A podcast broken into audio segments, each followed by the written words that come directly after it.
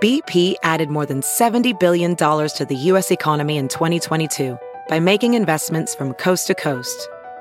Investments like building charging hubs for fleets of electric buses in California and starting up new infrastructure in the Gulf of Mexico. It's and, not or. See what doing both means for energy nationwide at bp.com slash investing in America. Celebrate the Chicago Reader. Join us to see the Reader come to life at our second annual Ungala, Wednesday, October eighteenth, at the stunning Epiphany Center for the Arts. We'll have Reader-approved entertainment, including Grammy Award-winning Peter Cottontail and local rockers, The Trenchies, D Js, live art, and other performances. More details are at chicagoreader.com slash ungala. That's chicagoreader.com slash ungala.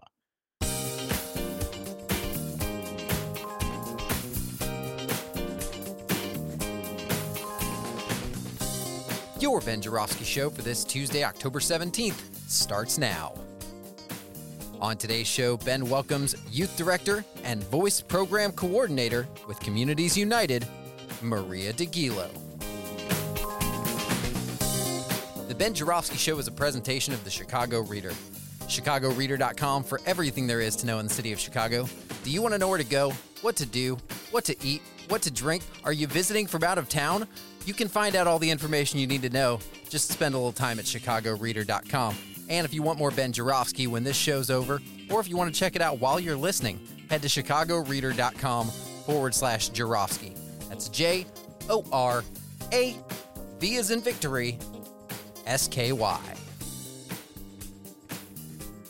Hello again, everybody. Ben Joravsky here. We're calling this Stay Home Brandon Tuesday. And here's why. Before I explain why, let me just do a little promotion. This just came in, breaking news in the Ben Joravsky Show. I got this text today from my partner in crime, Maya Dukmasova. Yes, it's confirmed. First Tuesdays on the first Tuesday of November, November seventh, seven p.m. at Maria's, nine sixty West thirty-first Street. That's nine sixty West thirty-first Street. Get there. Get in your car right now. Go and drive down to Maria. Get there early. Three weeks early. I'm waiting for First Tuesdays. Uh, we'll be talking Asian American Pacific Island political power in the city of Chicago. Alderwoman Nicole Lee will be there. Alderwoman Leni Manaa-Hoppenworth will be there. I'll be there. Maya will be there. Maybe my guest, Maria DeGillo, will be there. Who knows? Maybe I can talk her into coming down to Maria's, nine sixty West thirty-first Street. I don't want to hear any excuses. Now, we move these shows from one kind of the side of the city to the other side. I don't want to hear North Siders go, bleh. It's the south side. No, get your car, take the train, ride your bike, walk, get there. One more time. Maria's, nine sixty West thirty-first Street, November seventh. Nicole Lee, two alderwomen. Nicole Lee and our old friend Lenny. Lenny's got a, Lenny can talk some national politics too, ladies and gentlemen. She's not just local with her. Oh, no, she can talk some national politics. All right, let's get back to... Uh, Uh, stay home, Brandon. You know, the world is full, filled with so much gloom and doom and violence and just heartbreak these days. It's always nice to know that my beloved city of Chicago can be a source of a little, I don't know, entertainment. Because the way we things do, do things here politically, man, you guys are so weird, Chicago. I've tried my hardest to understand you. I've lived among you for all these years, and I've tried so hard to understand you. All I know, since I moved to Chicago in nineteen eighty-one, Maria's like, damn, you're old. Yes, nineteen eighty-one is when I moved to the city of Chicago, all right? I, ever since I've been here, it's like, we're a city that can. We're a city that does. We're a city of builders. We reversed the Chicago River. We built ourselves up from the fire. Oh, a few busloads of migrants come up from the border in Texas. You're also already in a fetal position, Chicago. Oh, we can't do anything. About the only thing that lefties, liberals, centrists agree on is we can't do anything. We're helpless. You guys are pathetic. Okay? Oh, my God, Tent City. Lefties get mad at me. I know you get mad at me, lefties, when I criticize Brandon Johnson for Tent City. You know, lefty Ben, give him a chance. Come on, man. That is pathetic. That's how you're going to deal with it? Huh? We can't build all of a sudden? We forgot how to build a building? It's, you know, forgot what a hammer is and a nail is? Huh? We don't have people in the city of Chicago that need work? I could take you to neighborhood after neighborhood where we got tons of people who need work, particularly in Black neighborhoods. Why don't, one more time, City of Chicago, we take a program that benefits Venezuelan immigrants and use it to help Black people in Chicago? Whoa, that just blew your mind, Chicago. No, Ben, we can't do two things at once. We can only help one group of people at a time because we're from Chicago. Meanwhile, every dumb idea for a high-rise, gentrified community. Oh, no problem doing that. Oh, no, Lincoln Yards, no problem. seventy-eight, no problem. They want to build that monstrosity on uh, right across from Soldier Field. They're ready to do that. No problem. Oh, can't do any building for uh, re- uh, immigrants coming up from the border. It's just too overwhelming. We're just overwhelmed. Anyway, the part about this story that's just so classic is that Mayor Johnson at one point um, said he would go to the border and see firsthand for himself what the situation was, which I applauded him for doing. Instantly, of course, everybody else in the media was like, no, stay at home. There's so many pressing problems in the city of Chicago. God forbid you try to get some firsthand knowledge of what's going on. So Brandon Johnson feeling the heat, I guess all his, you know, his uh, communications specialists, they got together and they go, oh, Mayor, I don't think this is a good idea. We'll get ripped in the Sun-Times. We'll get ripped in Trades. We'll get ripped in the Tribune. The only one who'll defend us is that weirdo old lefty guy in his attic. And that's not enough. So Brandon Johnson pulled back. He announced that he's just going to send some aides to the border, some assistance. He's not going to go because he has pressing business in the thing. What pressing business? Seriously? You introduce your budget, you can go down there. Now, I'm not giving, calm down, lefties, calm down. I'm not giving Mayor Brandon Johnson a hard time for this, okay? I understand the games that he has to play to take care of the mainstreams. They're outraged. How dare you leave the city of Chicago when we have a budget? a budget. You guys realize a budget is just a projection. You know that, don't you? You know it's a game. You, you understand that? I hope you understand it. We'll maybe have a budget talk and explain it. They don't like really need Mayor Brandon Johnson. In fact, I think he would benefit from going to the border and seeing firsthand what the situation is. Anyway, so uh, he's not going to go. Instead, he's going to send some aides. And this is from the Sun-Times reporting. He's going to, folks, you got to laugh at this stuff. So here's what it says. The team of uh, mayoral aides also wants to establish, quote, better lines of communication about the steady stream of buses, now ignoring the city's eleven p.m. curfew. And here you go. Share information about extreme housing and weather conditions, now facing eighteen thousand five hundred asylum seekers who've already reached Chicago. More than thirty-five hundred are sleeping on police stations and airport floors, end of quote. Yeah, you know what that means? You know what that's a euphemism of? They're going to start talking. They're going to find somebody who speaks Spanish, and they're going to tell them, oh, come. Don't come to Chicago. It's cold. It's really cold in Chicago. You don't want to come to Chicago. You know what? If you come to Chicago, we're going to stick you in a tent. There's no heat. Don't come to Chicago unless you're rich. If you're rich, come on. We got plenty of places for you. We'll build places for you. Don't come to Chicago. Go to North Dakota. They're going to have people from Chicago tell them, go to North Dakota. Go to South Dakota. You should, by the way, that, there you go. Right now, like everybody in Main Street, Chicago's like, whoa, that's a good idea. Let's just send people down the border and tell them to go to North Dakota. Plenty of jobs in North Dakota, ladies and gentlemen. And they won't stick you in a tent. Anyway, that's the. Uh, then here's my, come on, one more thing before I bring on Maria, who's very patiently waiting. Brian Hopkins weighs in. Brian Hopkins, the alderman of the second ward. He's chair of the council's committee on public safety. Ooh. It's an important job, Brian Hopkins. So we need to hear what he has to say about this. Uh, one more time, ladies and gentlemen, Brian Hopkins uh, was the main cheerleader uh, for the Lincoln Yards T I F deal. Over, over a billion dollars. Oh, that's funny. They had over a billion dollars for that thing. Not going to help anybody, but they had a billion dollars for it. So uh, Brian Hopkins uh, says that uh, uh, the Johnson administration is still struggling to execute the mayor's plan to, quote, open winterized base camps to get migrants off of police stations and airport floors. That's harder to do when you're standing on the banks of the Rio Grande instead of the banks of the Chicago River, he said. Come on. Can we all give Hopkins credit? He got off a zinger there. He made a joke. You know what the funny thing is? Like the the, the, the supposition, the, sort of the, uh, like the point of his, his little wisecrack is that Brandon Johnson himself is going to be building the tents. So he's not going to go to the border, Brandon Johnson said. He's going to stay home at Chicago and build those tents. What a joke. You are pathetic, city of Chicago. Pathetic. That's me saying that, not my distinguished guest, who's very patiently waiting by and does not think the city of Chicago is pathetic. She thinks I am pathetic for saying the city of Chicago is pathetic.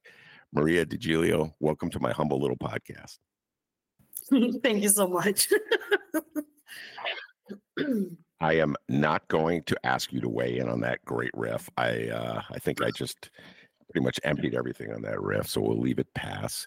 Uh, we are going to talk instead about something completely different, uh, something that we had talked about, Maria, not with you and me. Yours your first time on my show, but uh, I had talked, uh, I want to say it was twenty, I've lost track of time, twenty twenty-two or twenty-one, about police in schools, uh, and um, whether the city of Chicago should continue uh, to pay to have police uh, patrolling our high schools, particularly our high schools. This is a very controversial issue. I guess it really erupted in the summer of twenty twenty and then uh, uh, went on in twenty twenty-one, uh, et cetera, and so forth. So why don't you uh, first introduce yourself uh, to my audience uh, and uh, tell folks where you're from uh, in terms of what organization you represent, and then we'll take the deep dive. Go ahead. Yeah, sure. Thank you uh, first for having me here. Um, very humbled by you, so love it. Um, my name is Maria. I'm the youth director at Communities United. I started community organizing when I was fifteen, so I turned seventeen in community organizing years this year. Um, but I think it's pretty important to know why education is um, the passion that I have. Um, so I actually grew up in Philippines. I came here when I was ten. Um, my family waited thirteen years to come to this country. The average wait for a Filipino, so I might go to that Asian Pacific Islander thing. Um, um, the average wait for us is twenty-three years. Damn. And my family waited thirteen years, right? And so I come from a huge family, seven brothers and sisters. I'm number six out of seven. By the time that we got our visas to come to this country, I was already over the age of twenty. Uh, I wasn't, sorry. My brother was over the age of twenty-one. And so he had to apply for his own visa. When that happened, my family got separated. And it's interesting that you start off this podcast with immigration, because immigration was the first issue I ever felt passionate about. And that was because when my family separated, three years after waiting for his visa, um, my brother couldn't take the uh, family separation. And so my brother started drinking. He got liver cancer. We applied for a special visa for him to get medical care here. His visa came two days after he passed. So when I was in middle school, I was going through it. And, you know, one day this dude comes to my house and he's getting people out to vote. And my mom's like, do you handle teenagers? Because this one's kind of a troublemaker. I go downstairs with my phone and I'm like, what do you want? And I started going to the meetings because they had free food. And I was like, yeah, I love food. I love free food. But when I started going, I started talking about how the immigration system actually hurt my family, how this is very common. And this is not a Latinx issue. This is a, an issue an issue all immigrants face, right? The, the separation that your family goes through, um, the waiting that happens, the living your whole entire life waiting for a visa card to come here. And then um, when I was in high school, I got really, really depressed. And I was going through a lot of mental health. I didn't know how to grieve. I was seventeen. People were like, you're seventeen. Why are you sad? Um, that doesn't make any sense. And I ended up cutting class. I, I cut class a lot. And they caught me. And the woman at the main office was looking through my paperwork. And I, and I remember her saying, oh, you're seventeen. You might as well drop out. And then I was like, what? And the next thing I know, I was in the counselor's office. My counselor was telling me how high school is not for everyone, blah, blah, blah. And then they transferred me to an alternative school. But I didn't go to really go because I still had mental health issues. I still needed support. So I got kicked out of, of uh, alternative school because I wasn't um, showing up, but I was still depressed. So it, it, nothing got fixed. You just moved me to another place. And that's why I feel so passionate about education. That's why I've dedicated seventeen years of my life, more than half of my life, into this work. Um, so that's who I am, and, and that's why I'm here today. Wow. Uh, that's uh, I could take the deep dive in that story. That the high school that she attended, uh, I'll just reveal this, was Von Steuben. Uh, I have a bias for Von Steuben, Maria. I think it is it my favorite high school in the city of Chicago. I don't want to say that because another high schools will go, what about us? Uh, but I do love Von Steuben. I love Roosevelt, which is right down the street from Von Steuben. So it's like Von Steuben and Roosevelt, my two high schools, yes. uh, rivals for years and years back in the day in basketball. I don't think so much anymore. But um, so I have a question for you that goes back to what you began with, because there's, there's so many things I could ask you questions about. But I wasn't planning to ask you this question uh, when we began the conversation, and uh, I wasn't even going to planning to have this topic as an issue, but you raised it, and I would love to follow up. So looking back on your family and your family story, what is it about the United States of America that makes it uh, a place that, I'll just keep it uh, straight to your family, you and your family really wanted to get to, that you waited all those years for that visa? What is the promise of America that drew you? Well, I grew up really, really poor. Um, it's not like um, American poor, it's like third world country poor. Um, we had a large family. My mom only went to like fourth grade, you know, and we were always raised that education was one of the ways that you could break poverty. Um, it's either that or you were born rich. So, you know, in order to break poverty, you know, you don't want to always continue living your life where you're, you don't know when you're going to eat next. You don't know if you have a home to go home to. You, you don't know what to do because you don't have any resources. And so, you know, to us in Philippines, at least at the time that in my family, you know, coming to the U S was an opportunity to break out of poverty. It was an opportunity to live in which you can breathe freely, not, you know, not worrying about what's going to happen next, right? Um, so we were sold on the American dream. That's what the American dream is. It's the opportunity to break out of poverty, to make a life for yourself, to, you know, to to be to be okay. Um, that's what it was, and that's why we came here, because we knew that there was a lot more opportunities in terms of education, in terms of jobs, in terms of supporting your family and creating the kind of life that you want to have. Um, so that's why we stayed. Like we we stayed wanting to come here. Um, yeah. And uh, has it proved to be, has it fulfilled the dreams, or did you have like a crash course in the reality of America? I think, um, it, you know, it's really interesting that you asked that, because I think like, you know, when I was in my country, we romanticize, you know, the American dream, because why, why wouldn't you? You don't have any other information, right? Um, and then I came here and I, I went through the education system. Um, you know, we didn't know the education system. It's very different from what we had back home and all of that. And I think like, and I tell my partner this all the time, I tell my friends this all the time, like while, you know, the systems here in Chicago specifically, or the U S is not, is not the best that it could be, it's far better than what I had experienced. And this is why I am so dedicated. And the young people I work with are so dedicated into improving the systems that we have, especially our education system, because it does stand true here that one of the ways that you can break the cycle of poverty and the cycle of violence is through education. And this is why it's far more important that we actually create environments in schools that are safe and that are healthy, that we don't have parents who drop off their kids at school and then pick them up at a police station that very same day. Like that is not something that we should have, because we could actually do better. And that's the reason why, you know, there's so much, we, it's not perfect, but it's getting better. And, you know, the whole school safety initiative that we um, launched is actually something I'm really proud of as well. And our young folks are super proud of it, because it's actually, Chicago is actually leading the nation and how to create partnerships and creating a sustainable solution to having, you know, holistic approaches to safety in school without the police. That's huge. And we're the fourth largest school district in the entire country.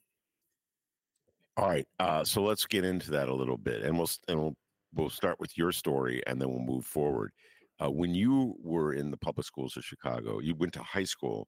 Did you yes. go to grammar school as well? Uh, went to public schools, or did you come to Chicago for, just from high school?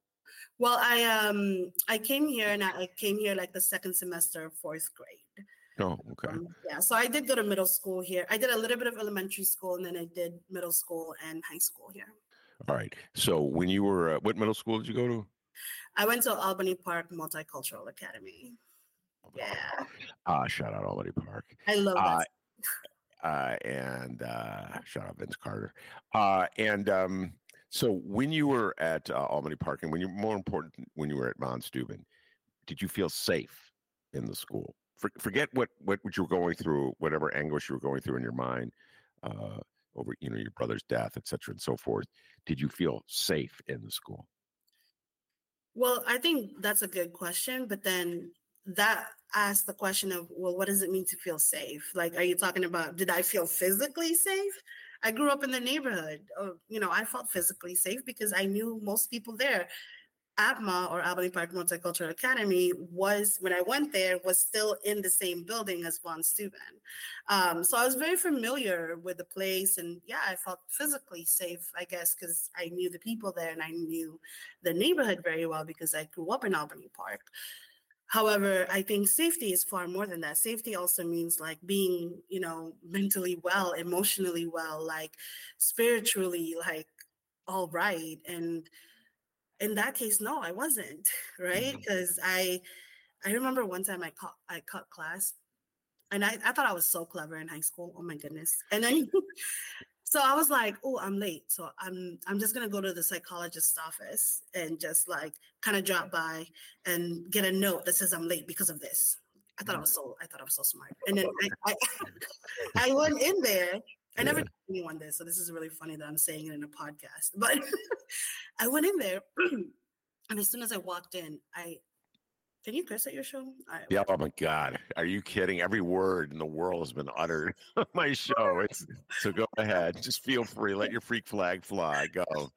Well, well, I shit you not. I walked in that office, the, the psychologist's office, which, by the way, we didn't have every day of the week, right? I, it just so happened that it, we had it that day. I walked in and I started bawling, like crying, like uncontrollably. And and the psychiatrist was like, are you okay? And I was like, I don't even know what's happening. And I'm just like crying. I originally went in there to just get a late note, but I just, I, I don't know what happened. I, I still to this day, I, I feel like I I just was overwhelmed and didn't really have anyone to talk to. And, you know, I grew up in a in a family where, you know, at the time, like mental health wasn't a thing. Like you're, you're too young to be depressed. What are you doing? Like we strive to be in this country and, and you're the smartest one out of all of us and you're dropping out. Like, you know, like that kind of notion, that stigma around mental health is very much alive in the, you know, in the Asian immigrant community, or at least like in my family it was. And so I say that because, like, I felt, I guess, physically safe because I knew the neighborhood and I, I knew everyone, and I, I walked those streets all my life, or at least at that time. But mentally, no, I, I wasn't all right. Yeah.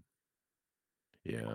And uh, uh, so how does this relate uh, to the presence of police officers Uh, in let's just stick with high schools. In high schools, I have an answer to the question, but I'd love to hear your answer to the question.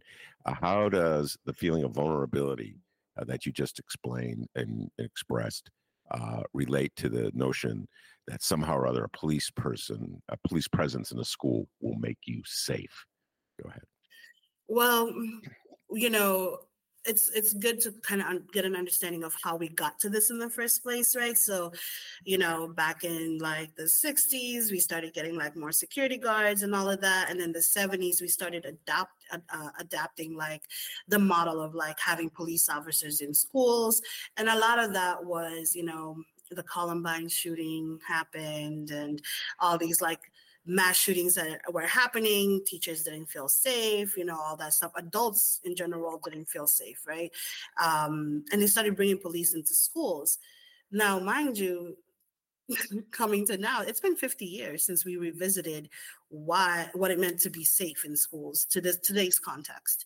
Um, so in fifty years, we haven't really had that conversation around like, well, what is safety? When you asked me, did you feel safe? And my answer was, what do you mean by safe? Yeah. Right? That wasn't necessarily the the the reaction back then, right? The reaction is like, if you want to feel safe, then you need police officers, police officers, because that's what safety means. We didn't know, or we at least we maybe we knew, but like we didn't have a distinction between safety and security.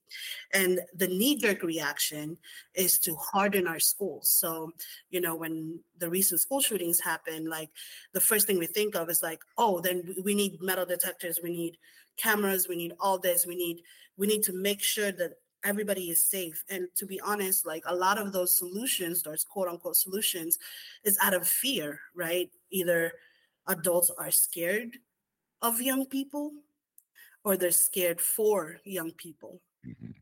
But the issue is that they never talk to young people to talk about what makes young people feel safe. And that's what makes the whole school safety different, because it, you know, it actually centers young people into the decision-making process, into the process that allows them to dissect what it meant for them to be safe. Do you think schools should have metal detectors? That's a really good question. And I think, like, to be honest with you, like, I would ref- I would defer to having a process where young people are actually engaged and they can tell you what they think. Because to be honest, like if I tell you, Ben, like, oh yeah, I feel safer with metal detectors or I don't feel safer, what does that matter? I'm fucking thirty-three. I don't go to the high schools. This is on my mind for a lot of reasons. One reason I think about this is that uh, there was a shooting at White Sox Park that has remained unresolved. I don't know if you follow these things, Maria. Why do I have the feeling uh, that you're not a huge sports fan? I don't want to put you... make any kind of judgments about you. But anyway, there was a shooting at uh, at White Sox Park, uh, and you have to go through metal detectors to get into White Sox Park. And it's, Maria, it's it's like, like this mystery. Who had the gun? Where did the shots come from? And the White Sox are determined to say it came from the, outside the stadium, because they don't want people to be afraid of somebody getting a gun in through the metal detector. They want people to feel it's safe, uh, which I just find it, the notion that the bullet came in from out side of the park preposterous if you know anything about how the park is situated. So I think they're just trying to like blame the neighborhood around White Sox Park for something in that they don't want to confess about. Uh, and uh, so I think about this a lot, you know what I'm saying? Like there's so much gun, there's so many guns in the world. Um, I personally was against metal detectors back in the day. Like When, mm-hmm. when the issue first came up in the city of Chicago, I remember the principal, Whitney Young, uh, back when the city uh, mandated metal detectors. Let's say this is in the nineties. Don't quote me, Maria. I think it was in the nineties because I wrote a story about it. And um, she said, we're not going to have metal detectors at Whitney Young. We're not going to have that kind of school. And I respected her for saying that. Uh, on the other hand, I'm like, damn, these are such dangerous time. People, everyone's packing and, uh, you know, if we can just keep guns out of the schools, we're that better off. So I am torn on this issue. I'm, I, I, yeah. I get what you're saying. You should leave it up to the kids. I'm not sure I want to leave it up to the kids as a father of kids. You know what I'm saying? I kind of. I like mean, that's well. what I, my point, right? Like, as an adult, we're either scared for young people or we're scared of young people. But we also have to take into account, right, like that. The physical environment of the school does impact the culture of the school. When you um, when you own something, right, you take care of it more, especially if you've never had it before. When you feel like you're a part of your school and you own a part of that school, you're less likely to do anything to harm it. And that's the whole reason behind restorative practice, right? Like, people always think that restorative justice is this thing that you do when some stuff goes down. And it's like, oh, you need a circle, just slap a circle on it. Like, we're we're good, you know? And then if it doesn't work, they're like, oh, that's because restorative justice doesn't work. The reality is that restorative justice is actually an approach to building a culture. The it's a preventative, like, tactic. It's a... Yeah. It's a strategy that allows you to build ownership and a welcoming culture where everybody feels like they're a part of something. And schools are institutions that our communities rely on. Remember, that's where our young people gather for like eight hours of the day, five days a week. So this is a main institution. And so if we are having a culture of where they have to go in, and they have to go through a metal detector, they have to get worn down, they have, they're being watched everywhere, the windows are barred, you know, they get told when to leave, how to leave, what to eat, when to eat. Like, doesn't that sound like something to you, Ben? Yeah, it sounds like a prison. Right.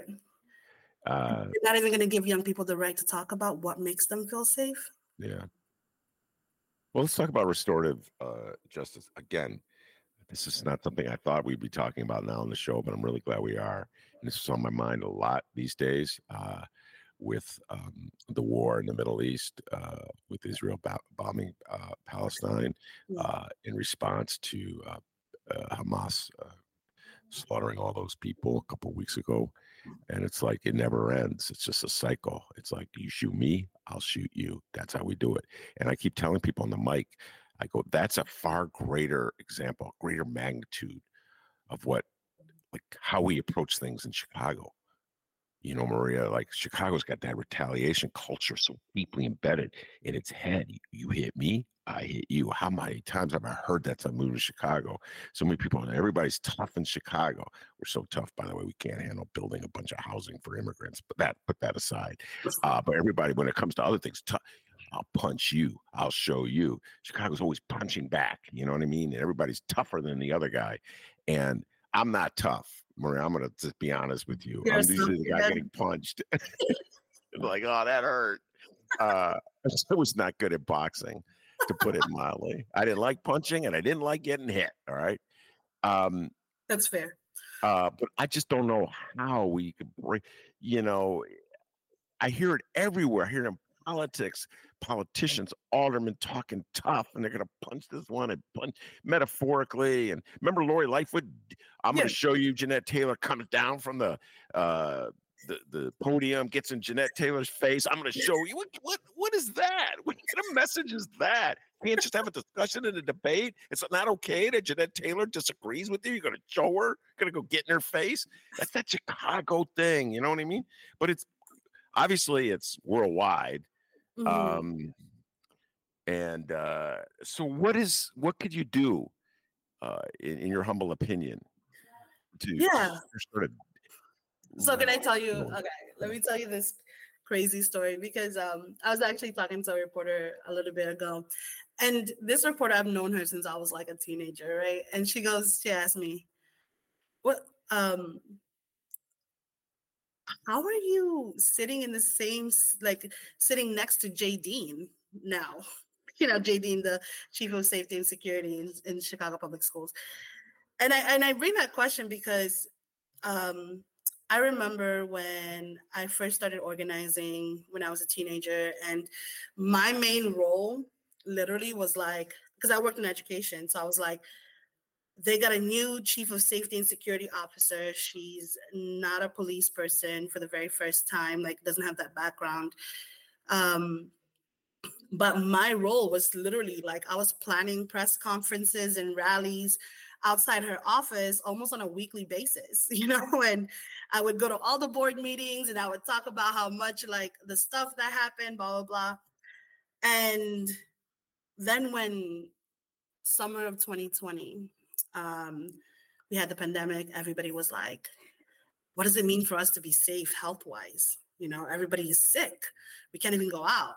Mm-hmm. And then people were, you know, and then George Floyd was murdered. And then people were like, well, what the hell does it mean for us to be safe in our community? Because the people that are supposed to be protecting us are killing us. And then I was working, I, you know, I worked with my young folks, and my young folks were like, how can I be safe when those same uniforms that are killing my people on the streets are in my school? What does it mean for us to be safe in this school? And so in the summer of twenty twenty, Voice, Voices of Youth in Chicago Education, which is a project of Communities United, um, we were on the streets almost every week during the pandemic, sometimes three times a week, depending on how, you know, what opportunity was out there to really get our message out there that we needed police out of schools. And so we've been very clear since the very beginning that we didn't want police in schools. And then all, you know, we worked with um, Alderman Sawyer, we worked with, you know, um, all of our folks on the ground and just like kind of really pushing this message. And one of our leaders, Caleb Reed, um he was he was so good, and he would just talk about what does it mean to be to to love and care for our young Black men. And this was around um like the summer, late August. I got a call, um it was like Thursday, this was a I think it was a Thursday night, and then he calls me, Caleb, my uh, young person. He was seventeen, he lived on the west side, but Um, between back and forth between the West Side and um, West Ridge. And he called me, and I usually don't do this because, you know, as a youth organizer, you gotta have boundaries and blah, blah, blah, but he needed money for dish soap. So I was like, I was like, oh, okay, yeah, yeah, I'll send, you know, I'll send it to you, of course. And he's like, and he's always been like my baby. So like, I always call him like my son, and he's like, you know, like a, a friendly way, obviously, I hope not his mom, but like, you know, he was like, oh, um, I know I can't wait to be at the meeting next week, because he was going to lead our meeting. And he was like, what roles can I have, blah, blah, blah. And I was like, yeah, you know, you can do this. And we can talk about whole, you know, and that wasn't whole school safety, but we can talk about police in schools. Like, we could talk about our issue. And he was like, okay, that sounds great. And I was like, I was like, and he was like, yeah, um, I love you, mom. You know? And I was like, I love you too. I'll see you later. I was like, all right. And then two days later, he was shot and killed. And that to me was like, what the hell? He was seventeen. um, and he was fighting for, for safety, um, especially for young people of color, especially for our Black men. And this issue, that's why it's so close to us, because like, you know, this the issue of school safety and safety in general is life and death for us. This is Chicago, right? Like, we're trying to be safe too. So then on, um, I think it was the twenty-third of December, Jadine calls me from the Safety Office and Security. And she's like, you know, um, telling us that she's proposing a partnership between us, um, four other organizations, and C P S. And I was like, excuse me, what? A partnership. And I was like, I was like, yo, I gotta call my young people, because I don't know. Like, at the time, I could not. I mean, I don't trust anybody. This is like you, you were talking about. This is not one of those things like you get hit, you hit back. Like, that's what it is, right? But then, um, I talked to my young people, and my young people were like, "How do we know she's gonna do what she said? How do we know that she's gonna be real? Like, you know?" And I was like, I, I, I don't know, like, tell me what you want. Like, what do I tell her? Tell me what to do. And then we basically told her, like, okay, at the beginning, we were like, all right, Jadine, like, we'll, we'll go into this partnership, but just so you know, I have like ten reporters on my cell phone. And I've built really good relationships with them. That's hilarious. You do anything, you do yeah. anything that's, that we didn't agree on, or it sounds like you're kind of going to bite us, we will be the first one to blow the whistle on you, and we will go down with you. Like, we, and we remember, we're going to be in every single meeting, so we'll know every single detail. Like, you will blow this up from the inside. And I bring, I bring this story because when we're raised in a culture where we are always in fear yeah. that something's going to happen, it really limits us into what we could achieve. We took a huge risk with whole school safety. I'm not, I, and now Jadine, like, she's one of my greatest partners because there's transparency there, but that took years to build, Ben. That wasn't like something we just all of a sudden trusted each other. we are, some of our meetings are still have tension because it's like, well, this is what the community wants. This is what C P S wants. So this is what we need to do. We can't be, you know, telling people what to do, blah, blah, blah. But the reality is that we cannot live in a world where all we want to do is hit that. At some point, we need to work together. And we need to find a solution that gets us to our goal. Uh, the the uh, J- Jadine uh, that uh, Maria keeps pointing out is Jadine Chow, who is the head, she's got chief of safety and security uh, with the Chicago uh, Public Schools, and I believe she got that gig. Correct me if I'm wrong, and I know you will, Maria. Uh, under Lori Lightfoot, didn't she get that gig under Lori Lightfoot, or was she was she uh, before no. Lori Lightfoot? Before Lori, mm-hmm. I think twenty twelve. Dang, she's been there that long? Wow. She has. That's what I'm saying. Track of time. Yeah. Wow. And, you know, she's actually like, she's also an Asian American woman. I have a lot of respect for what she does because, to be honest, like, it's hard. Yeah. I get wow. it. twenty twelve. Um, my apologies, uh, Jadine Chow. I did not realize you've been there since twenty twelve. Uh, but Now, the article that you sent me, and a little shout out uh, to uh, Becky uh, Bavia from uh, Chalkbeat, who wrote this uh, great story. I urge everybody to go check it out. She may have been one of the reporters in Maria's phone. That Shut up, Ben. She may have been one on call. You know, I just pushed this number, and I'm right to her, okay? Uh, anyway, you don't you don't go in this uh, for seventeen years and not have a couple of reporters named Ben. Now you're on my phone. uh, hey man, everybody out there, to get those reporters in your phone book. Call them when you need them. Okay, put them to use. They're good for something. Uh, and uh, anyway, uh, so the um, the story points out uh, how you uh, began. I, here's the. I'll just read the lead uh, that Becky wrote.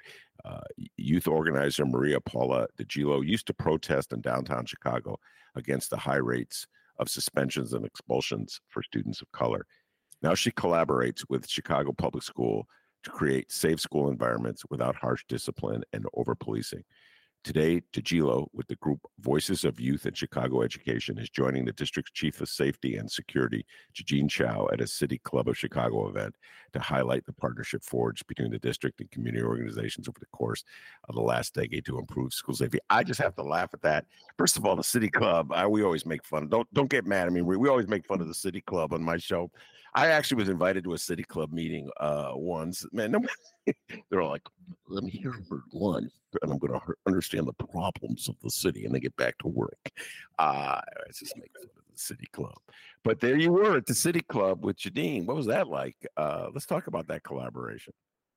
Um, it was different. I've never been in a, I mean, maybe I have, but like not to that capacity where we're talking about our work. And, you know, like I said, like, you know, my history with my relationship with Jadine wasn't always on the same side. So to be literally sitting next to her. So, so Becky was the one that asked me, she's like, how does it feel to sit next to her? And I was like, girl, I can't believe you asked me that. She goes, she goes like, yeah, like I have to ask you. And, you know, I understand like the curiosity is there because, you know, Jadine and I actually laugh about this now because we're just like, remember how we met? And um, it was, you know, to be honest, it was it was great because it wasn't just me and Jadine. We also had a principal, the principal at um, at Austin. She was there too, um, and they had removed one of their S R Os and um, put more money into like other holistic approaches. And then we also had a young person there from Mikva, um, and he was super dope. And you know, it was good because we were able to talk about the collaboration that it took to get to this space because, you know, we started technically like it, we launched in January of twenty twenty-one as the whole school safety um, initiative. And in three years, then we have been able to reallocate ten point nine million dollars from the S R O program into holistic approaches. And we reduced the number of school resource officers by forty-seven percent. And well, I'm going to read it from Becky's article. And what does S R O mean again? Oh, I, School Resource Officer. School Resource Officer, yeah. Everybody uses that acronym, and I, I always forget what it means. But this is from Becky's article. Good job, Becky. Uh, here we go. Quote, in June, the school board approved a ten point three million dollars contract with the police department to station fifty-seven officers at roughly forty high schools that have voted to keep them. It's a fraction of the one hundred forty police officers stationed at district-run high schools in twenty nineteen, which cost roughly thirty-three million dollars that year, end of quote. So just think about that, ladies and gentlemen. They're now, they went from thirty-three million dollars a year in twenty nineteen to ten point three million dollars a year uh, with police officers in the school. One of my biggest objections uh, to this is um, I believe in local decision-making. You can respond to that when you want, Maria. Like if Maria, if a school wants to have the police officers and that's what they want, I believe they should have the school officers. Where I, apart from the city, the way they do business is I don't believe the Board of Education, the Chicago Public Schools should be paying for those police officers. I should, I believe those money should be coming from the police department because in this city, you can't cut police. Brandon Johnson learned that uh, when he ran for election. And he he promised uh, when he was running against Vallis, I'm not going to cut a nickel. And the current budget does not cut a nickel. Uh, and so you cannot cut police, uh, particularly when crime is high. You can't cut, cut police anyway, but particularly when crime is high. So if you can't cut police, then put the police that are in the schools on the police budget. And guess what, Maria? They'll never get cut. Okay? And you could spend that ten point three million dollars on art. Or I don't know, drama, or I don't know, pick a pick a subject that give. How about how about vocational training? Hello, Chicago. Put people to work, teach them a skill. Sorry, I didn't mean to go on a tangent, but uh, but that's how I view it. So I think it's a very impressive uh, that that somehow or other we moved on this issue from thirty-three million to ten point three million. I still think the uh, police department should p- pick up the change. What's your opinion about giving each school uh, the decision uh, on whether there should be police in the school? Well, remember, I told you my organization in the very beginning, our fight, like, you know, Caleb and myself and like other young folks were calling for police out of schools. That's always been our, our position, right? Because we wanted, you know, because a lot of our young people talk about how they do not feel safe in the presence of police. Mm-hmm. However, we entered into the whole school safety initiative knowing that if we are going to give local control to local school councils to decide for themselves, they should have all the information they need in order to make that decision. So we wanted to be a part of the design process. We wanted to make sure that young people were a part of the conversation, that they were consulting their community, that they were doing right, you know, by the process that, you know, if done right, is actually a great democratic process um, that allows for local control, that is based on data. You know, there's one thing that, you know, I was just at a, an event where they talked about, you know, school shootings are responsible for one percent of the mass shooting, right? But that stays with us because that's that's traumatic, like, of course.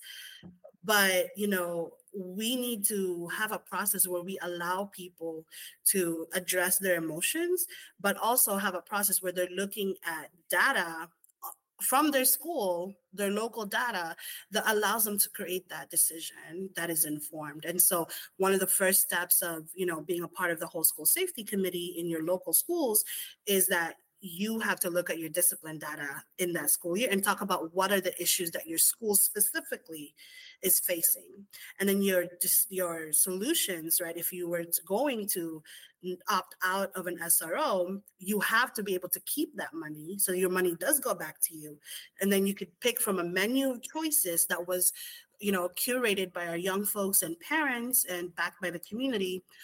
Um, that is a holistic approach that has three points that they touch. It has to be about physical safety, emotional safety, and relational trust. If you don't hit all three points, that's not even an option on the menu. So you have to be able to do that. And I agree that if, you know, the process is that people have local, you know, control, but they have to have conversations that are transparent and informed. And we need that. What did you mean by relational trust? It means, like, remember I told you, like, in high school, like, I didn't really talk to anyone and all that. A lot of our young people don't feel safe enough. Today, t- today, our young people don't feel safe enough that they could talk to someone. Um, yeah.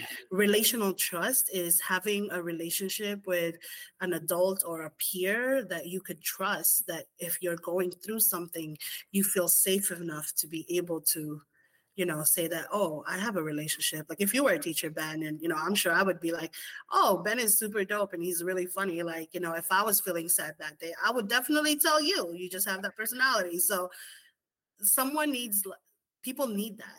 Mm-hmm. Um, to feel safe. So, you know, I young people today shouldn't have to answer the way I did, where I was like, well, I felt physically safe because I grew up there, but mentally I wasn't safe.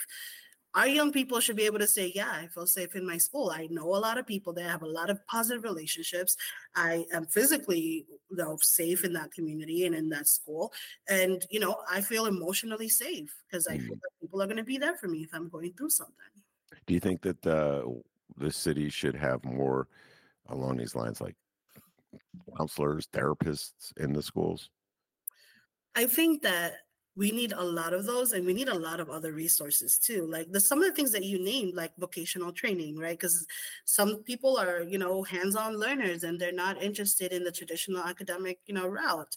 We also need resources that, you know, allows for artistic ability, right? Like I've had the uh, pleasure of working with Stymen High Schools before, and man, their journalism team, oof, I was like out of this world, bro. Like, I can't believe you have learned from it.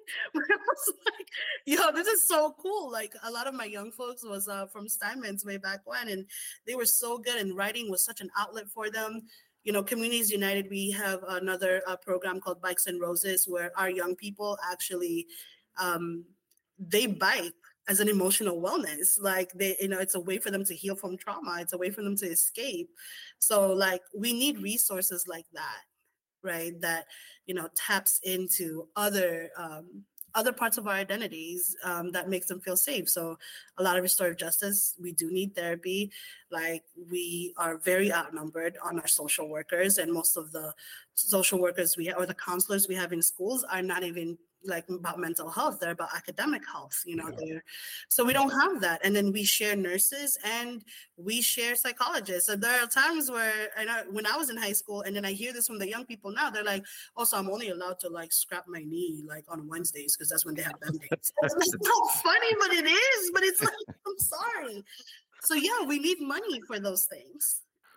Yeah, man, I, it's, uh, I just, it always uh, blows my mind. two thousand nineteen, the uh, teachers went on strike to force, they had to go on strike to force the city of Chicago to hire more nurses in the Board of Education. And, and then they got, they still getting reamed. How dare they go on strike? What am I, what am, you're not going to do this if they don't. You're not going to hire the nurses. They, they had to go on strike to get more nurses. And instead of thanking them for g- giving up their pay and jeopardizing their lives to forced the city to do what it should have done anyway. The powers that be. How dare you? Weird city we live in. Uh, the Roses part of Bikes and Roses.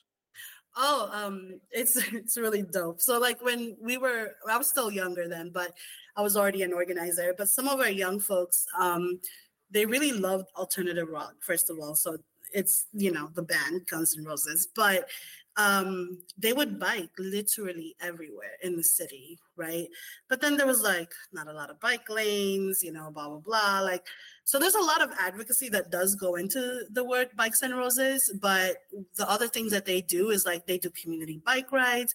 So basically it started with young people riding around like in bikes all the time. And then they had this idea of like, why don't we have a bike shop? And then our organization was like, all right, we'll try this out. Now we have a shop um, on forty-six hundred West Palmer, where some of them basically they do after school matters too, where they teach people how to build a bike and then they get to keep it. And they do community biking. And um, I think right now they have a partnership with the city about building the bikes that the city has. And I mean, it's it's huge, but it really came out of the need of young people to leave their home, and, and not, they didn't have money for buses either. So a bike was the best way to go. Um, and they biked everywhere, and they talk about bike safety, the need for lanes. They talk about environmental justice. Like, it's crazy because it started with like literally like six of them, just kind of like talking about the importance of biking, and now they're huge, and really proud of them. That is awesome, man. You know, and um, no, I say this as a guy who's really not good at mechanical things. My wife, on the other hand, she's unbelievable. Okay, can I just brag about her for a moment? She could teach that bike course, but um, it's like I just we don't... need more female female instructors too. So that's good that you brought that up. No, d- definitely. Oh my God, I knew. A uh, shout out to Terry, an old friend, and Terry um, could take a car apart. Terry, a woman, and she could take the car apart and put it back together. And she would always try to get me. She would teach me the principles, Ben. You, you like, there's a system here, and you just have to have the patience to follow each part.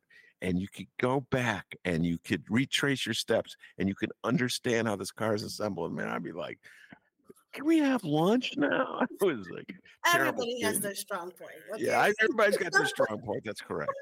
I could talk that forever. That wasn't mine either. So.